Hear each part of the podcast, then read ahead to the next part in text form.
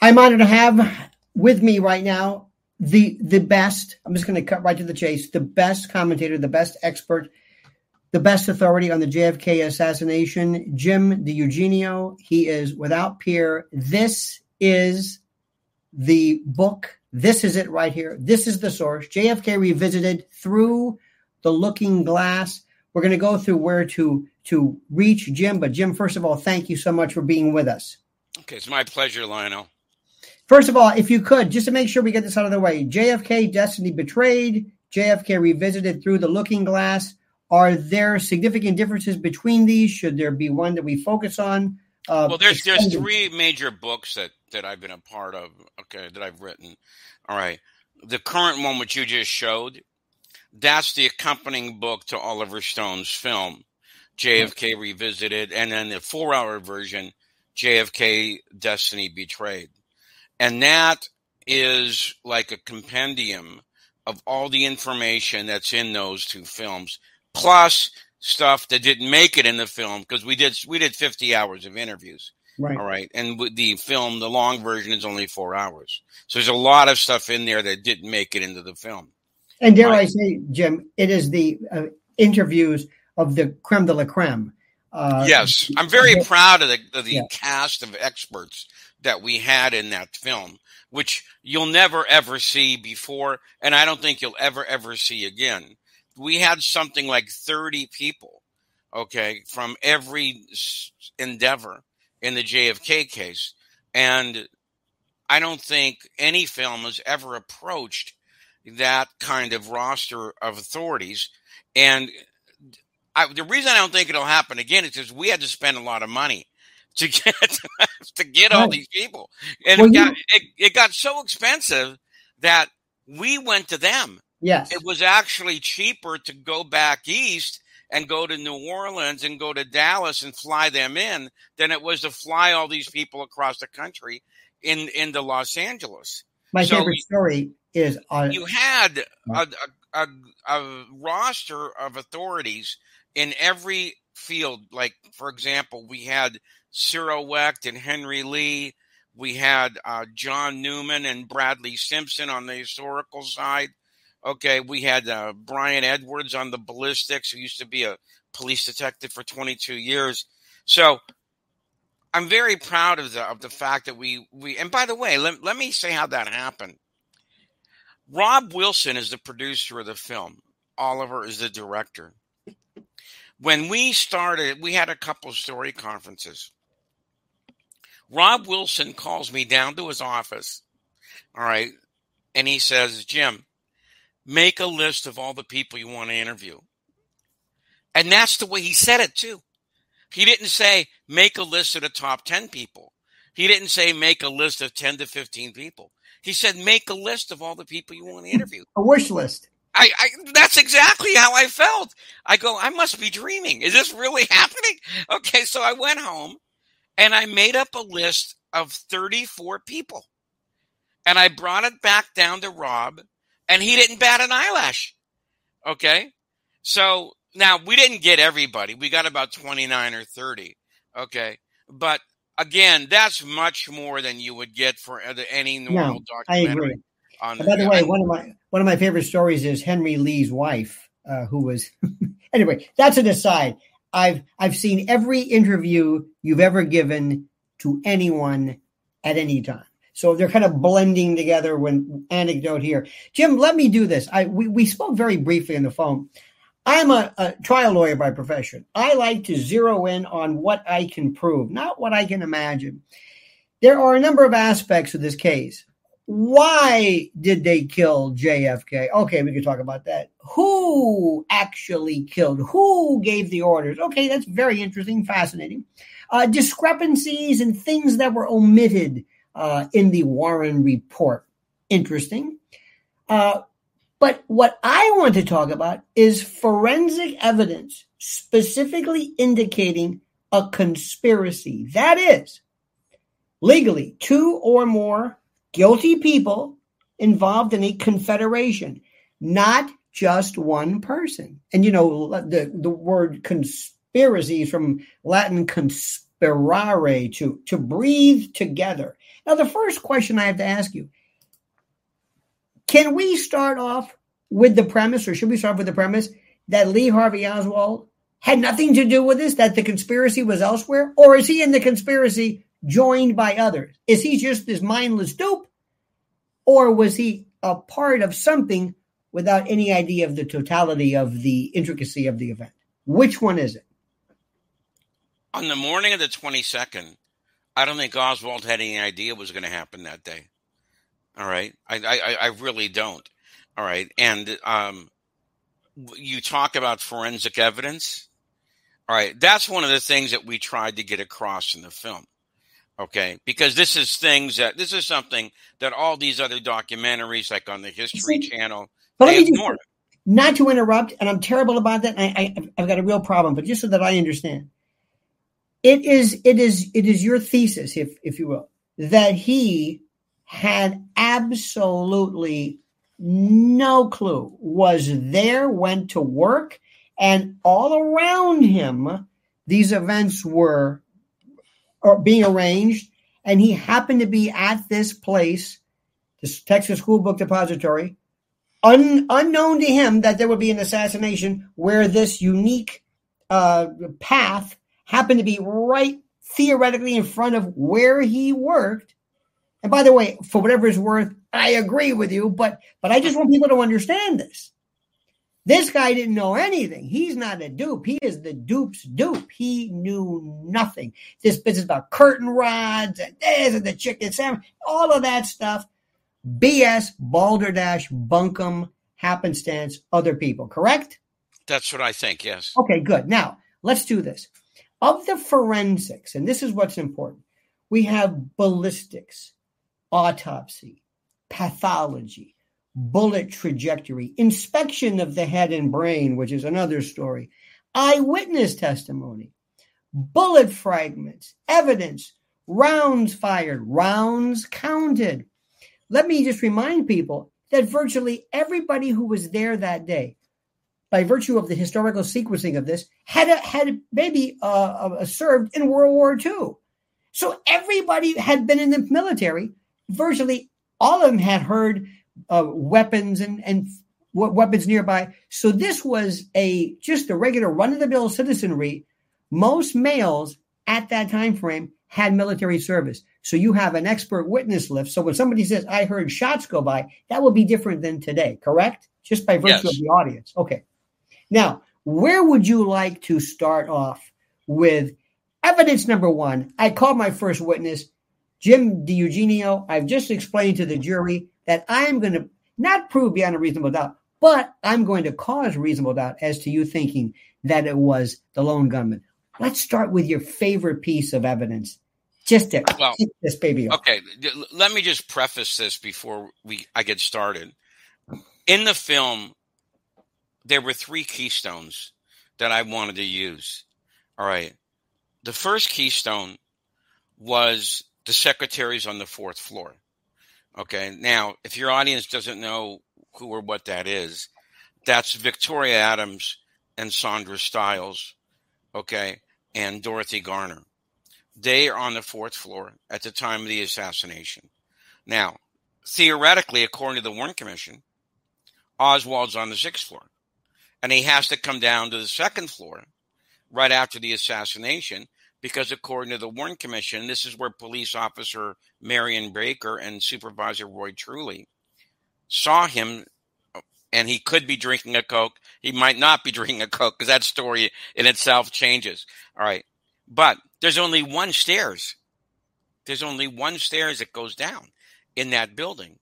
All right. And Styles and Adams were on those stairs.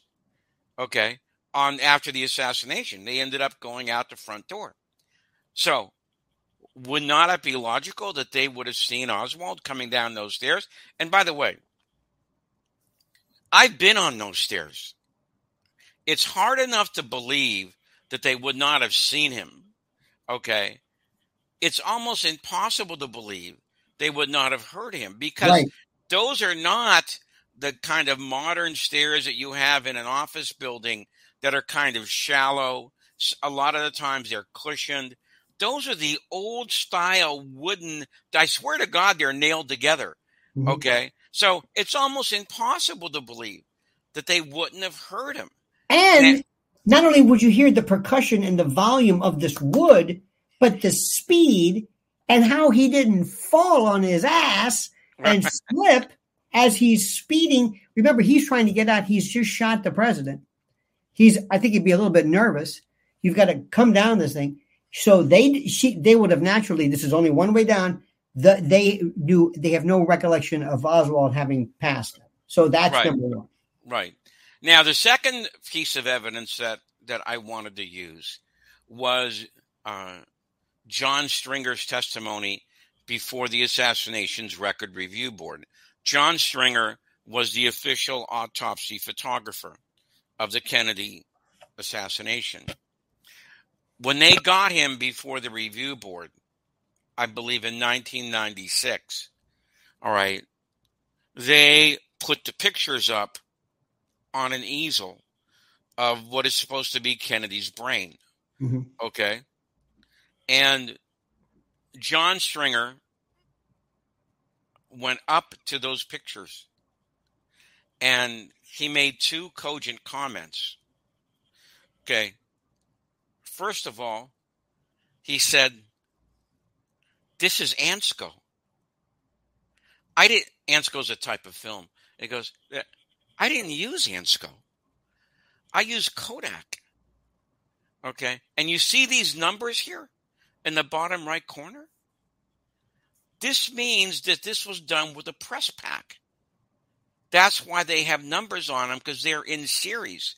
Because I didn't use a press pack, you know. And so Jeremy Gunn, who's the chief counsel, he says, in other words, you took the pictures by themselves. And he said, yes, I did not take them in series. All right. And so Jeremy Gunn, who's the chief counsel of the ARB, says words of the effect, Are you ready to say that you didn't take these pictures? And he says, If that's Ansco and that's a press pack, I didn't take these pictures. Which, as we say in the film, leaves the question who did take the pictures? And okay. even not not not to in any way interrupt. I got the first part. See, that would be a very good one. As a as a lawyer, I'd say, now that's a good one. If the shooter isn't even he can't be the shooter if, if he's not even positioned where he was. That that that is certainly consistent with somebody else being a shooter. Jim, what if somebody were to say, okay, look, Ansco, Schmansko, Kodak, doesn't mean that there wasn't a conspiracy. Maybe they botched them. The wrong pictures. I don't know doesn't mean that there weren't a bunch of other people or that uh, that that uh, Lee Harvey Oswald wasn't alone. But I'm with you on that one. There's nothing like having a witness say, "I don't know what this is." So that's very good. Now, look, can I get to the second part of what I was going to say? Please, please. So, the other question is why?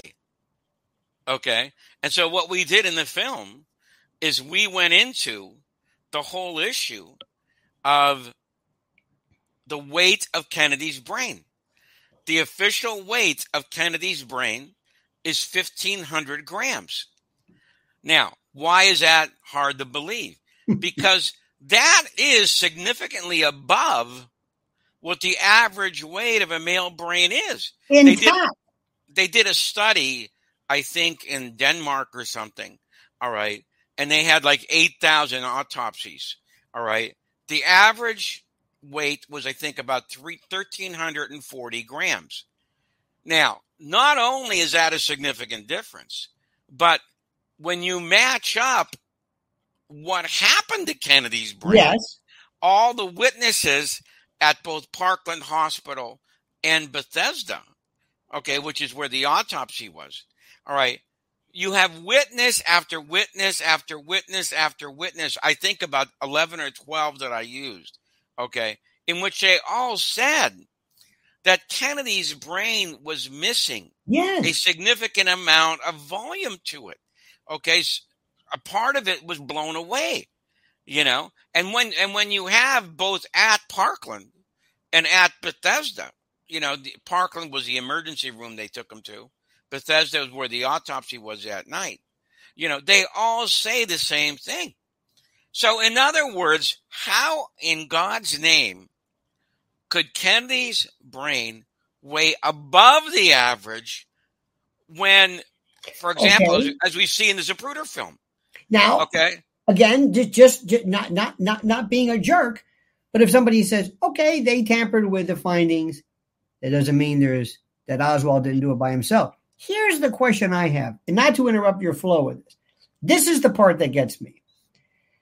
When everybody talks about this, how many times did we see everybody in that emergency room? This part, parietal occipital lobe blown off, entrance wound blown off, this way blown up. He's back here. Where the hell is this coming from? I know there was a magic bullet regarding back here, which we'll get to in a moment.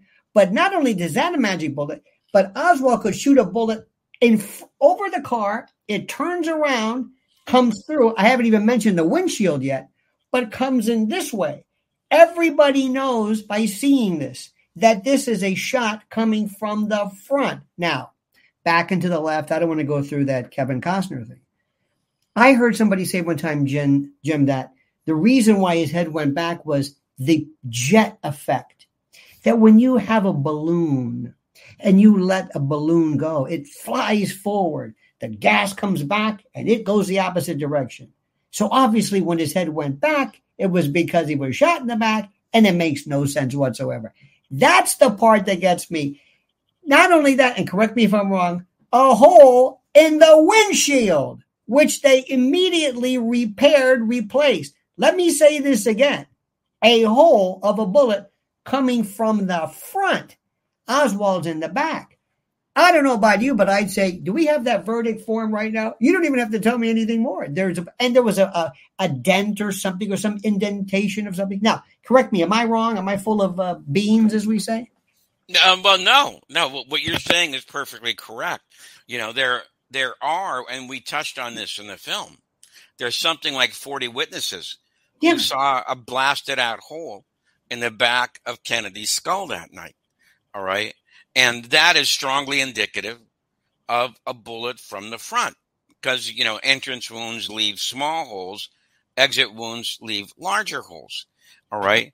So, and by the way, this was tried to be covered up by the House Select Committee on Assassinations who said that there was a difference between the witnesses at Parkland versus the witnesses at Bethesda. There was no such difference. When there's something like 20 at Parkland and 20 at Bethesda who all saw like a baseball sized hole right. in the back of Kennedy's skull. Now, the whole thing about the jet effect is so ridiculous. Yes. because because the in that equation, the material coming out the back would have to be heavier than what's left of, of Kennedy's skull and brain. Okay, I'm sorry. Right. I'm sorry. It's not anything like that at all. Okay, right. all right. Uh, now, what you just said about this hole in the back of Kennedy's skull, this is something we tried to touch on in the film because when projectiles enter a target, okay, it's usually the small, lightweight right. particles from the projectile stay at around the entrance point, and the larger ones, as it progresses through the target, they either are in the mid area or the back. Well, guess what? That's exactly what the x rays reveal in the Kennedy assassination. There's all of these small dust like particles in the front of Kennedy's skull. The larger particles are in the mid to rear area of his skull. Now, and by the way, what's so great about that evidence is that the Warren Commission's own expert, a guy named Larry Sturdivan, a ballistics authority, he's the one who said that. Okay, so in other words, by their own evidence, right. okay, then Kennedy had to have been shot by the from the front.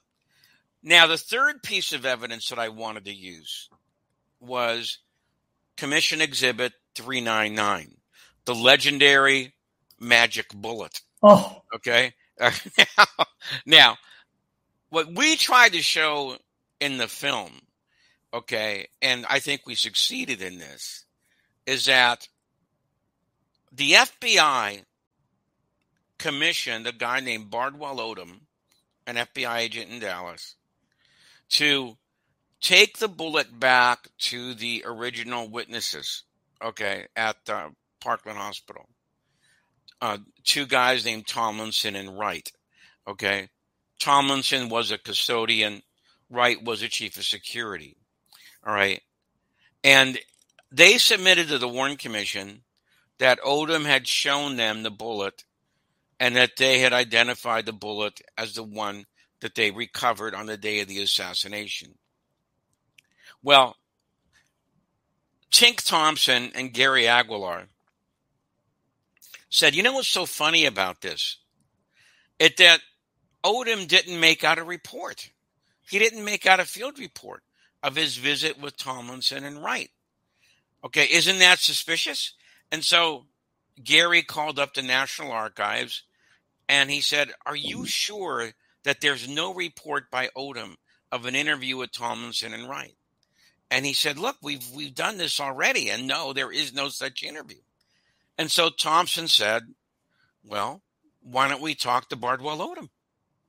All right. And so they called up Bardwell Odum and they asked him.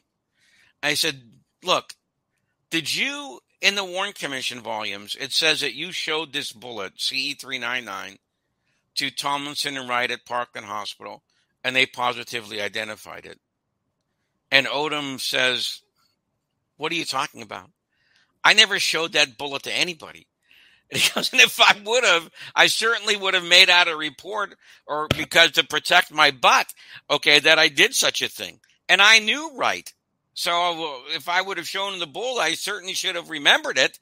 Okay. So in other words, J. Edgar Hoover essentially blew away the Warren Commission with a cock and bull story that never happened to certify this whole thing about CE 399. All right. Now, one last point about CE 399. There's a receipt for this bullet, CE 399, that is made out at the White House, okay, going from the Secret Service to the FBI and then arriving at the FBI headquarters to a guy named Robert Frazier, who's the chief technician there. Okay. Now, this arrival is a little bit after nine o'clock, maybe as late as nine twenty or nine thirty. But if you look at Frazier's notes, in his notes, it says stretcher bullet arrives at seven thirty. How could, if it wasn't even in Washington at seven thirty, how could the stretcher And by the way, that's where CE three nine nine was found. Wait a minute. Allegedly, CE three. This is the magic bullet. This is the bullet that this new witness says. Oh, by the way, that was me. call me, call me wacky. I had it. I found it.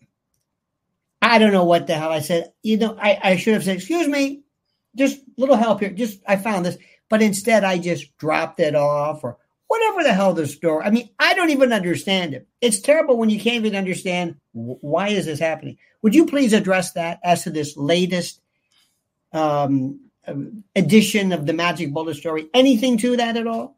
Anything? Well, if you want my frank opinion, yes, I, I believe CE three nine nine was planted. Okay, I don't. I don't believe that it did all the things that the Warren Commission. Oh no, no, no! Stop, stop for a second. No, no, no, no, no, no, no, no, no, no. You, you, you, you can't even fire it through air without having some kind of a. no, no. But I'm saying this, this last witness, air, whatever his name is. Oh, Landis. Landis, who said, "I that that was me. I, I, I dropped it off. I had it. I, I, I don't know what what that does do anything." But here's the thing, Jim. You gotta you gotta just give me a second here. I am not, as Gorbachev says, I'm not a conspiracy theorist. I'm a conspiracy analyst, and hence my title. This absolutely, to me, since I was five years old, when I was when I was when, when I saw my mother crying that day, I knew something was up. I've been in it just in love with the story. And I know I can't prove this, but I swear to God, if you told me that somebody said, make sure that when we cover this up, we always throw in as many unbelievably crazy things to make people stop and say, wait a minute, what?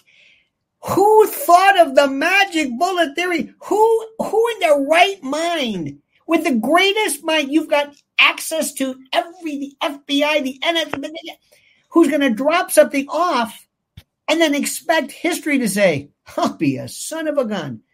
Look what happened. Look how many, forget the changes in midair, but how many things it hit. Jim, why did they do that? Whose idea was that? Do we know? Who, who why do this? Why not just ring bells and say, BS? You know, why? Because the, the CE 399, the whole theory of the magic bullet, was created by Arlen Specter the former senator from Pennsylvania. Because that that allows for the number of shots. If you don't have the right. magic bullet, if right. you don't have the magic bullet, the numbers don't.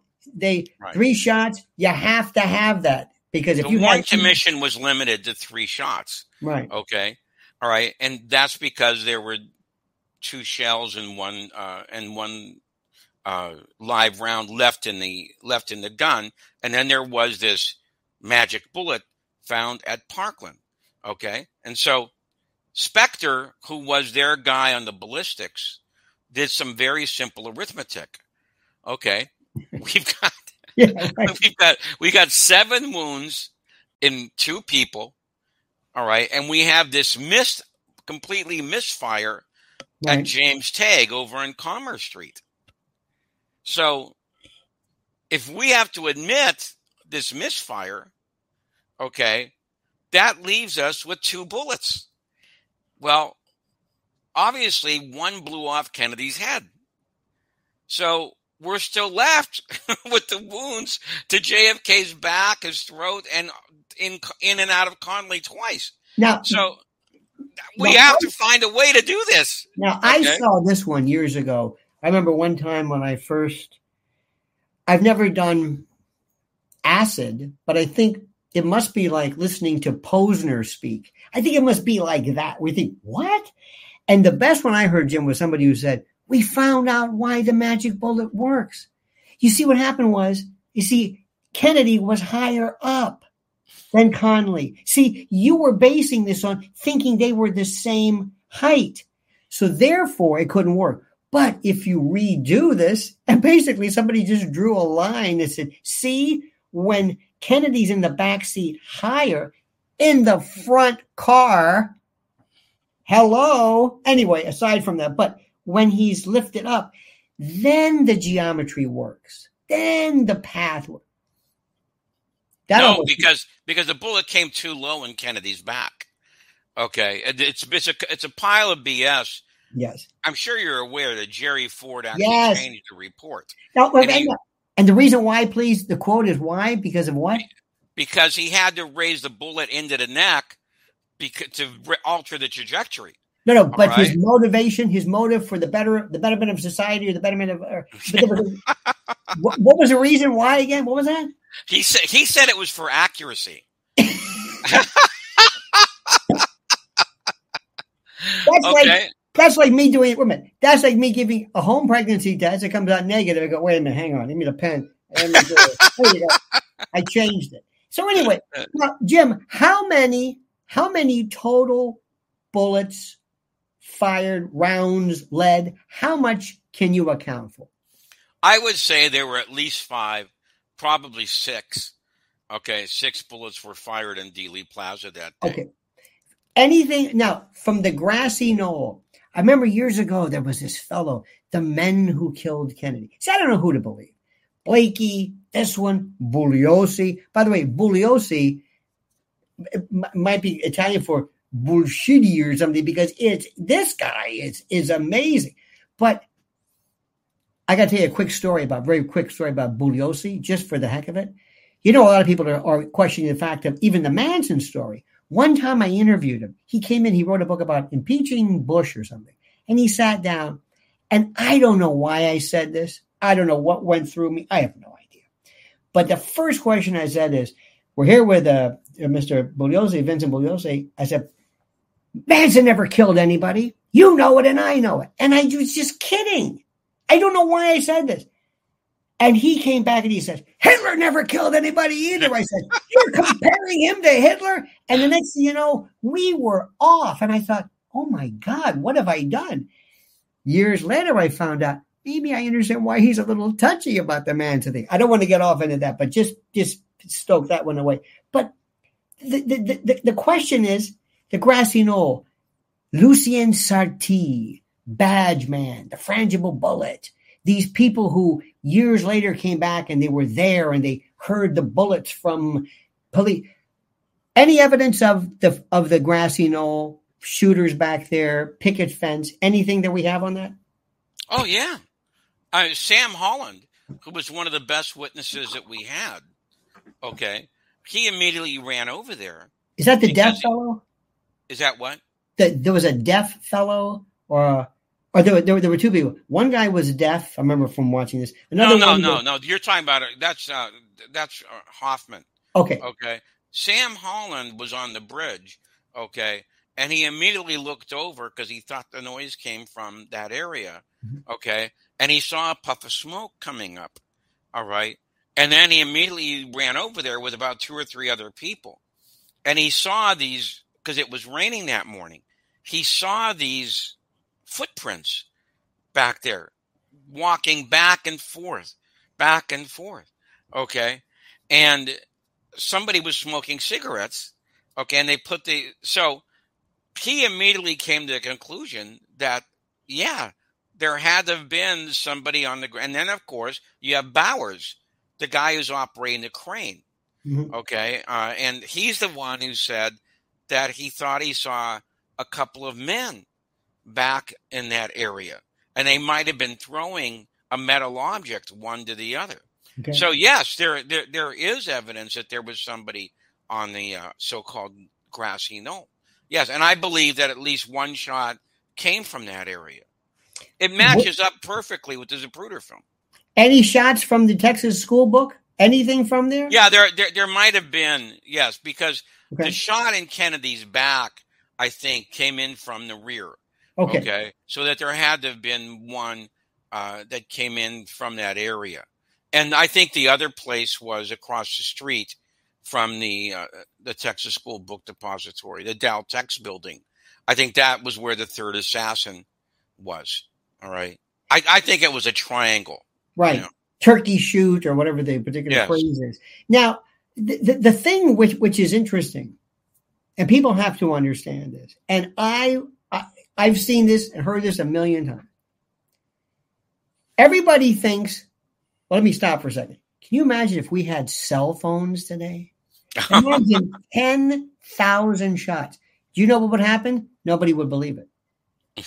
The more evidence you have, the less people believe. But I can tell you, Jim, that you can have cases where you have uh, uh, eyewitnesses. They're in a liquor store. Somebody comes in, they shoot. Three of them didn't see it there's this idea that with everything going on, everybody says, there is the shooter. There's the grassy knoll shooter. I remember it's 1038. He had a, it doesn't work like that. People scatter. People, uh, some people aren't talked to. Some can't be found.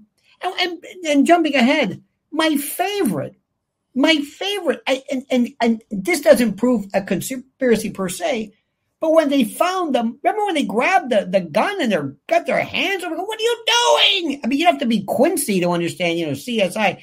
Found the rifle and they said, yep, Mauser, Mauser. And they're reading it. Again, people who had been in World War II, people who have been in the service, they know Mauser, Mauser. Yep, we found a Mauser. And I remember Walter Cronkite. Did he even mention the Mauser? And then all of a sudden, not Remington, but Mannlicher Carcano. Not exactly, you know, uh, the, the, home favorite for for usual firearms.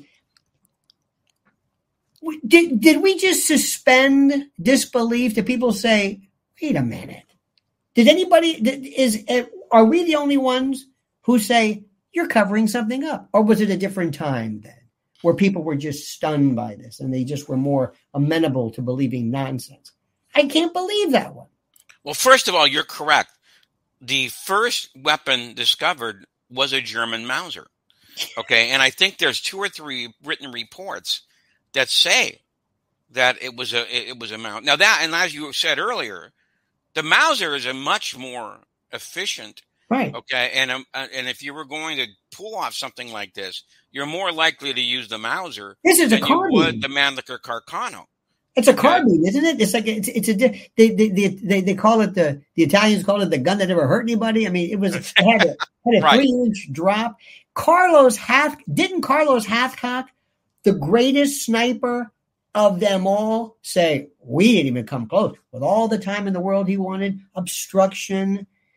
Nobody No, could. Carlos Hathcock, you correctly said, was the greatest sniper of the Vietnam era. He had something like 95 Mhm, yeah. confirmed kills. Okay. And then he became a SWAT team instructor later on after he retired. And he had this obstacle course in Virginia where he would bring in police forces from around the country Right. and train them. Okay. And so he was asked by a friend of his. Okay. And he said, Carlos, what do you think of this whole thing with Oswald and the Warren Commission and this six second thing and three bullets, two out of three direct hits? I mean, is that po-? And Carlos said, Craig, I can't tell you how many times we tried it. We couldn't do it. Okay. And we did everything exactly to the book. We didn't cheat like the Warren Commission did. But not only that, you watch today two guys uh, somebody who's, taking the temperature, doping the scope. He's looking. You're counting the molecules of hydro. I mean, and they've got the greatest equipment anybody's ever seen. And he's got the and he's to with trees in front of him, and and and he's. I mean, it it is so preposterous. But then it gets then we're off and running. We're off and running. The and by the way, if anybody who's watching this for the first time, this isn't the best part. It's like a soap opera. If put it this way, if I came up with the Tippit and this, and there's Jack Ruby, Jack Ruby gets the fastest case of cancer anybody's ever seen in the world. It's the most. This is the most aggressive stuff anybody's ever seen. None of it makes any sense. It was done. And guess what? Here we are looking at the 60th anniversary, and we still don't know anything. We still, no matter what it is, and the more information you provide, the more people get confused. And I think sometimes it kind of hurts their head. And let me just say this before I forget. I saw this interview. Every time I hear this question, I want to scream. I want to take my finger, grab my uvula, pull it, and vomit on whoever tells me this through this volcanic emesis. This they always say this, Jim, isn't it just hard for people to understand that somebody as insignificant as Lee Harvey Oswald took out America's prince? Do they have to ask that question? Is this some kind of a rule where you have to ask this theoretical that the reason for our incredulity is not because of the evidence, but because our prince was vanquished and it's inconceivable that some negligible human being like Lee Harvey Oswald. How many times have you heard that one? That's been going on for about the last 30 Oh. years. It- it's okay. just- you know and uh, it's it's it's really a great diversion okay you know because it gets into the whole psychological thing you know it ignores the evidence yes. it says okay you just can't swallow the fact that Well, a look at- nobody like oswald could kill somebody like kennedy Well, look at You know? Garfield, Garfield or McKinley, or you know, normally, with all due respect, when you get nuts theoretically committing suicide, I mean, it's it's rare anyway. So here we are, and and again, I don't want to get into the you know LBJ and Mac Wallace. That's later on. The the list of suspects, how this this this perfect you know symphony and synchrony of events happened. But I want to go back to the idea.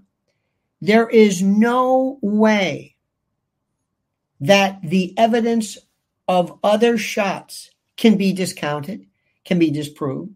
There is a conspiracy. I heard Bill O'Reilly the other day with Tucker Carlson. Both of these guys are off the reservation. I don't know what happened. I don't know if they showed him pictures or what, but Bill O'Reilly, Mr. You know, research guy, you know, he's a, he's a he's a regular guy, and I'm just a regular guy who looked at with a straight face and said, "Well, you know, Lee Harvey Oswald acted alone. I mean, that was it. He was a nut." And I'm thinking to myself, how, how, look, you don't have to believe every aspect of Dulles being involved in this, but there is no way. The evidence is irrefutable. Other shots from different directions immediately refute and negate the sole involvement of one shooter, whether it was Lee Harvey Oswald or anybody else. That's it. There, there's no, I'm not making this up. That's all I can tell you. What am I missing? You must be going crazy with people. You're still talking about this. And have you? Has anybody ever called you and say, Jim, would you come to the White House? Would you please? I think I, I think you have to speak to the American people. We have to clear this up. I mean, does it? No, actually, nobody's ever done that. Let me say something about Bill O'Reilly. It's oh. really funny that he would say that uh, because when he was first coming up in the business, okay, he was very skeptical about the Warren Commission. If you recall, I think what was his show, Inside Edition or Inside something? Inside Edition, like? yes. Yeah. Okay. Let's go live. Right. well, he used to be friends with Gaeton Fonzi, And Gaeton Fonzi was an investigator for the House mm-hmm. Select Committee. And Gaeton was giving him all this great information, which he would talk about on his show. And then when George de Mohrenschildt was either murdered or committed suicide in Florida, okay, I believe in 1976 or 77, Bill O'Reilly went to investigate that in Florida. He was tipped off by Fonzi. So I don't know if, uh, you know, I don't know what O'Reilly's motivation is for switching sides, but I think it's, it's, it, we have to note that to try and understand where he's coming from today. I am despite what you might think, the most scrupulous. I haven't even gone into, do you think it was LBJ? Do you think, I don't know. And I don't think you've ever gone that far. You might have some suspects. You, you might put it this way there's a difference between probable cause and reasonable doubt. We have a lot of probable cause to investigate stuff. Most of these people are dead. To find out, you know, everybody from Mac Wallace on down. I understand this. And then there are people who put out confusions. But the bottom line is simply this it is preposterous for you to think or anybody to think this, that there was not a conspiracy, meaning at least two people. What about years ago? Remember the whatever happened to that story about the uh, the motorcycle officer left his microphone open and they had acoustics? Did, did they dispute that? That was this irrefutable proof of other shots. Whatever. Well, that's that's the reason the House Select Committee on Assassinations came to its conclusion of 95% probable conspiracy. But see, whenever you get something like that, the establishment, because they simply will not tolerate an official decision that the JFK case was a conspiracy. So there's been a continuous debate about this on technical matters. Okay. And you have to really get into the weeds to understand right. what even they're talking about because it's uh, the, the, whole acoustics thing yeah, is a but, scientific, you know, welter, you know, that you, it takes you weeks to even understand it. Jim, we have right now theoretically the number one most important, the number one most interesting, the number one most uh, uh, like uh, liked uh, format is true crime. True crime. We got this guy, the Gilgo Beach killer. They found a piece of pizza and he bite into it and they got the DNA and we found, and there's no connection too far the, you know, the Golden State killer. And they love this and they love doing, di- there's, there, there's no bit of skullduggery or, or, um, de- detective work too arcane for people except JFK. That's a different story. Gravity, Newtonian physics, doesn't mean anything. It was just one of those things because you and I can't get it around our head that whatever it is. Now, Bobby Kennedy, and we haven't even got to uh, to RFK, by the way, which is another story. But do you? And this maybe is not your expertise, but I have to ask this: I I would say, you know, one of the reasons why I wouldn't vote for you, Bobby, because you if you're this nonchalant about the people who killed your father and your uncle, I don't know if I want you being my president. The Kennedys are like this. I don't know. Could be. What? You're spending your entire life over every bit of interstitial evidence. You're not even related to this is their father and their uncle. How do you explain that? Where are the Kennedys in this? Where's where's um, uh, Schlossberg, the grandson? I'm JFK's grandson. Do you have any interest in this? No. Please explain that to me. Am I missing the point? Have you ever met a, a more of a b- bunch of nonchalant people in your life than these folks? See, I think, I, from what my information was, that they understood what had happened. Okay.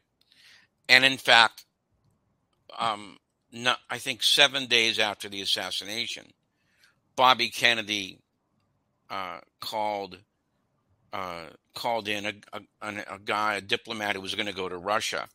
Okay, and they called him into his house. Jackie was there.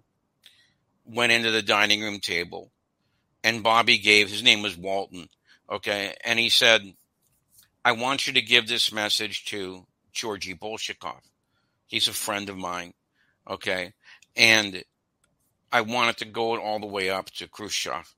All right. And in the message, Bobby Kennedy said, We know that everybody's trying to blame this on this Oswald guy, but this was obviously a large domestic conspiracy.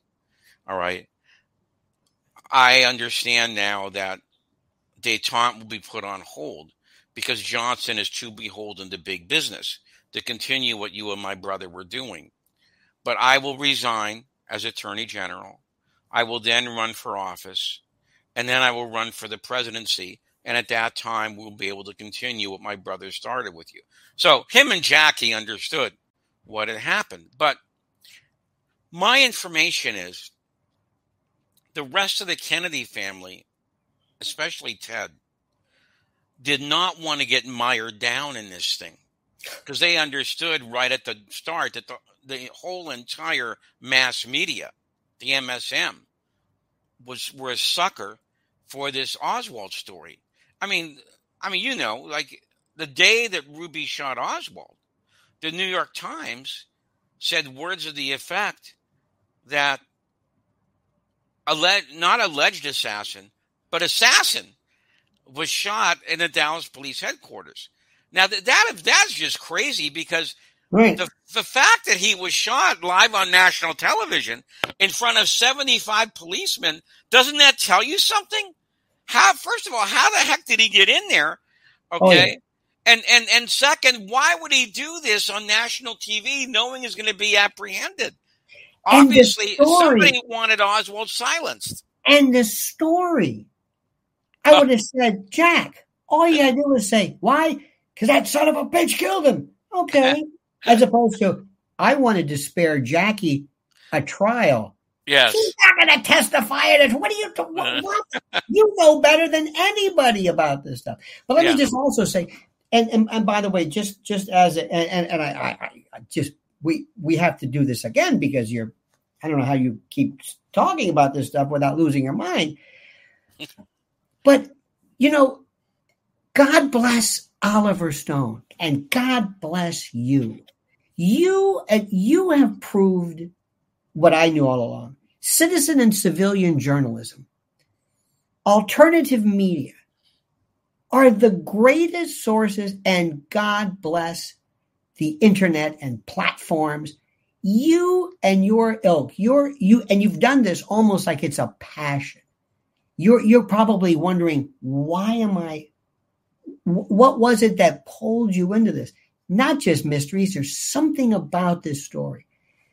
Last question What is it about this that, that accounts for your unbridled, again, focus and passion? Why? What is it about this case? Well, I, I think America changed that day. Oh, you know, I, and and I don't think it was for the better. I think it was mostly for the wor- well, all for the worse. Okay, and I because I I grew up, you know, with Jack Kennedy as my president. Mm-hmm. Okay, and I remember the way America used to be. Oh yeah, all right, you know, and it's not any kind of sentimental sap, you know, to say that this was a, a better country back then, as I believe it was a better country back then, and I and I think we've had a, a you know a devolution mm-hmm. ever since. I mean, let's just use one example. In in 1960, 75% of the public believed what the government was saying. Mhm. 1993, I think, in Kevin Phillips's book, Arrogant Capital, that figure had declined to 19%. percent Mhm. 19%. And it's for the media, it's just as bad. And imagine what those 19% look like. Imagine what they have they, they but but you know what also is very very quickly? The world was different. Keep in mind after world war ii the good guys and the bad guys we were all you know vito genovese was one of the greatest patriots who said hey listen i got some connections in sicily. Right on. And then we made some connection with Vizzini and Gladio, whatever. But OSS became CIA, and all of a sudden, there's a lot of folks who were very, very powerful. So, and I'm not going to go into this Blakey mob stuff because I think that's a that's a red herring and nonsense. But it was a different world then. There was a the the notion of we we just won we won World War II and the people in charge, the Dulles brothers and others, were a sense of we're in charge and we can do anything. And if somebody gets in the way, it's a different mindset. It was a different world, but it can happen again.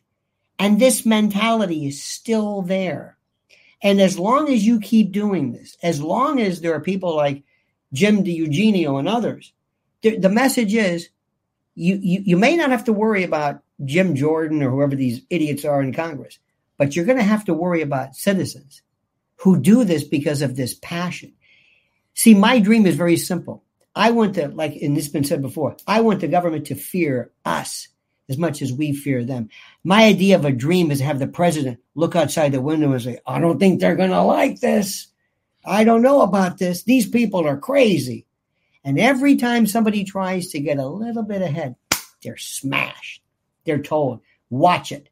And I, am telling you, I don't want to get too far into this, but I, I cannot thank you enough. I, we don't. This is the book. Can we do this again because this is exhausting? Sure, RF I know. JFK Revisited. This is the book, and also I'm going to put a link. Kennedy's and King.